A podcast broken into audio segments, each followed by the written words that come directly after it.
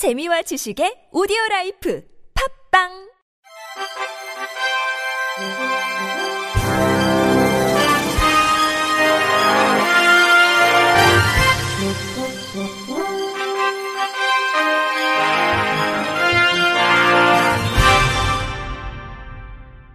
청취자 여러분 안녕하십니까? 9월 1일 수요일 KBRC 뉴스입니다. 한국장애인인권상위원회가 오는 10일까지 장애에 대한 올바른 이해와 차별 금지를 위해 대국민 캠페인 인권 증진에 동참할 시간 캠페인을 개최합니다. 국가인권위원회의 차별에 대한 국민 인식조사에 따르면 국민 10명 중 8명이 우리 사회의 차별이 심각하다고 생각한다고 응답했고 이 가운데 가장 심각한 차별로는 장애가 높은 순위를 차지했습니다. 이에 위원회는 이제는 장애인을 차별의 대상이 아닌 권리의 주체로 바라보기 위해 서로 다름을 인정하고 차별하지 않는 사회적 인식의 변화가 필요하다고 생각해 이번 캠페인을 기획했습니다. 인참시 캠페인은 장애인 인권 실천 메시지를 SNS에 공유하고 전 국민의 참여를 독려하는 릴레이 형식입니다. 캠페인 참여는 장애인 인권 증진에 헌신한 한국장애인 인권상 역대 수상자 및 인권상 위원회 소속 38개 장애인 단체를 시작으로 누구든지 참여 가능합니다. 방법은 먼저 인참시 캠페인 포스터 두 장을 모두 저장하고 SNS에 인권 실천 메시지와 샵 인참시 캠페인, 샵 장애인 인권 증진, 샵 한국장애인 인권상 해시태그를 기입한 뒤 저장한 포스터를 함께 게시하면 됩니다.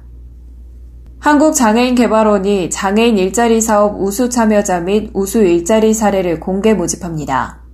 모집 부문은 우수 참여자와 우수 일자리 등 두 개로 우수 참여자 부문 지원 대상은 일반형 일자리, 복지형 일자리, 특화형 일자리 등 장애인 일자리 사업 참여자로 최우수상 4명과 우수상 9명 등 총 13명을 선정합니다.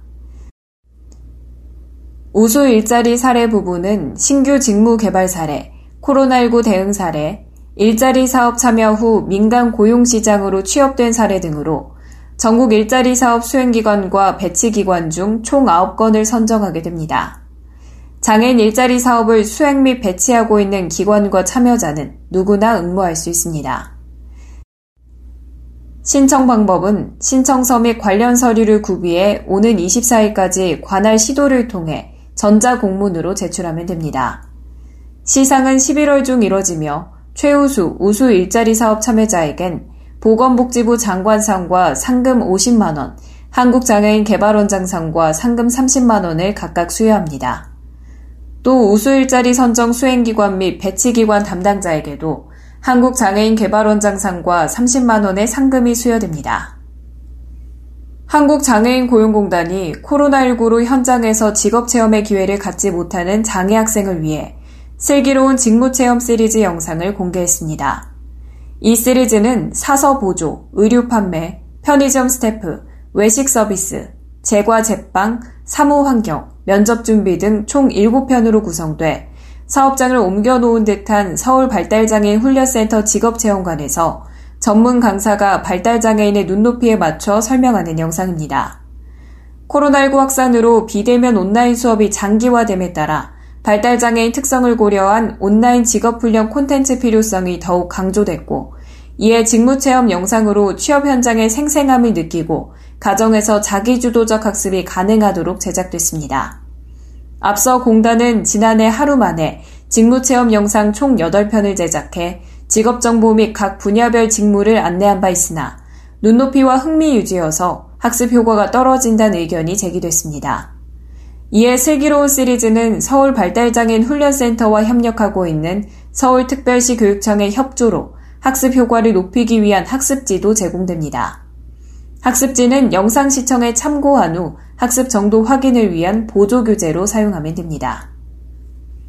한국장애인 고용안정협회가 9월 한 달간 대전 지역에서 고용인식 개선 매니저 아카데미 skill up 과정 수강생을 모집합니다. 이번 교육은 강사들의 강의 스킬 향상과 홍보 능력을 배양하기 위해 개설됐으며 비대면 교육 스킬, 온라인 홍보 전략, 기업 대면 스킬, 강사 mind setup 등 총 6개 프로그램으로 진행됩니다. 또 강사의 온라인 홍보 스킬과 경쟁력 향상을 위해 페이스북, 네이버 블로그 홍보 방법과 함께 디자인 플랫폼 활용법 및 저작권 분쟁 예방 등도 교육 예정이며 온라인 교육 플랫폼인 줌 활용법과 강사 브랜드 전략을 위한 교육도 진행합니다. 교육기간은 10월 6일부터 10월 8일까지이며 직장 내 장애인 인식 개선 강사 자격 취득자 중 역량 개발을 원하는 강사라면 누구나 지원 가능합니다. 경남 산청군이 이달 말까지 농어촌 장애인 주택개조 사업을 추진합니다. 농어촌 장애인 주택개조 사업은 주거 약자인 농어촌 저소득 장애인을 위해 주거용 편의시설을 설치하는 사업입니다. 군은 이번 사업을 통해 1,900만 원의 예산을 들여 다섯 가구를 대상으로 화장실 개조, 보조 손잡이 설치, 문턱 낮추기 등을 지원합니다. 대상자는 지역 내 등록된 장애인 가운데 기초수급자 및 차상위 계층이면서 장애 정도가 심한 사람들을 선정했습니다. 특히 이번 지원 사업엔 산청 지역 자활 집수리 사업체인 이레하우징이 시공업체로 참여했습니다. 군 관계자는 농어촌 장애인 주택개조 사업을 통해 열악한 주거 환경에 처한 저소득 장애인 가구의 주거 환경이 개선될 수 있도록 노력하겠다며 앞으로도 우리 지역 장애인을 위한 사업을 발굴해 추진해 나가겠다고 밝혔습니다. 익산시 장애인 종합복지관이 익산시 등록 발달장애인을 대상으로 비대면 자기표현 대회 나를 표현하다를 개최합니다. 자기표현 대회는 발달장애인에게 자신의 생각을 자유롭게 발언하고 표현할 기회를 제공하는 대회입니다. 이번 대회는 코로나19로 인한 비대면 서비스가 확대됨에 따라 자기표현 동영상을 받아 비대면으로 진행합니다.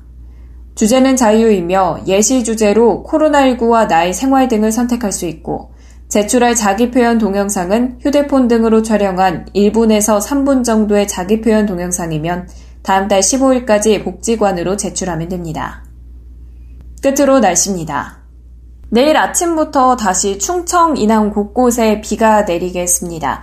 서울의 낮 기온은 26도, 대구는 24도로 한낮에도 선선함이 감돌겠는데요.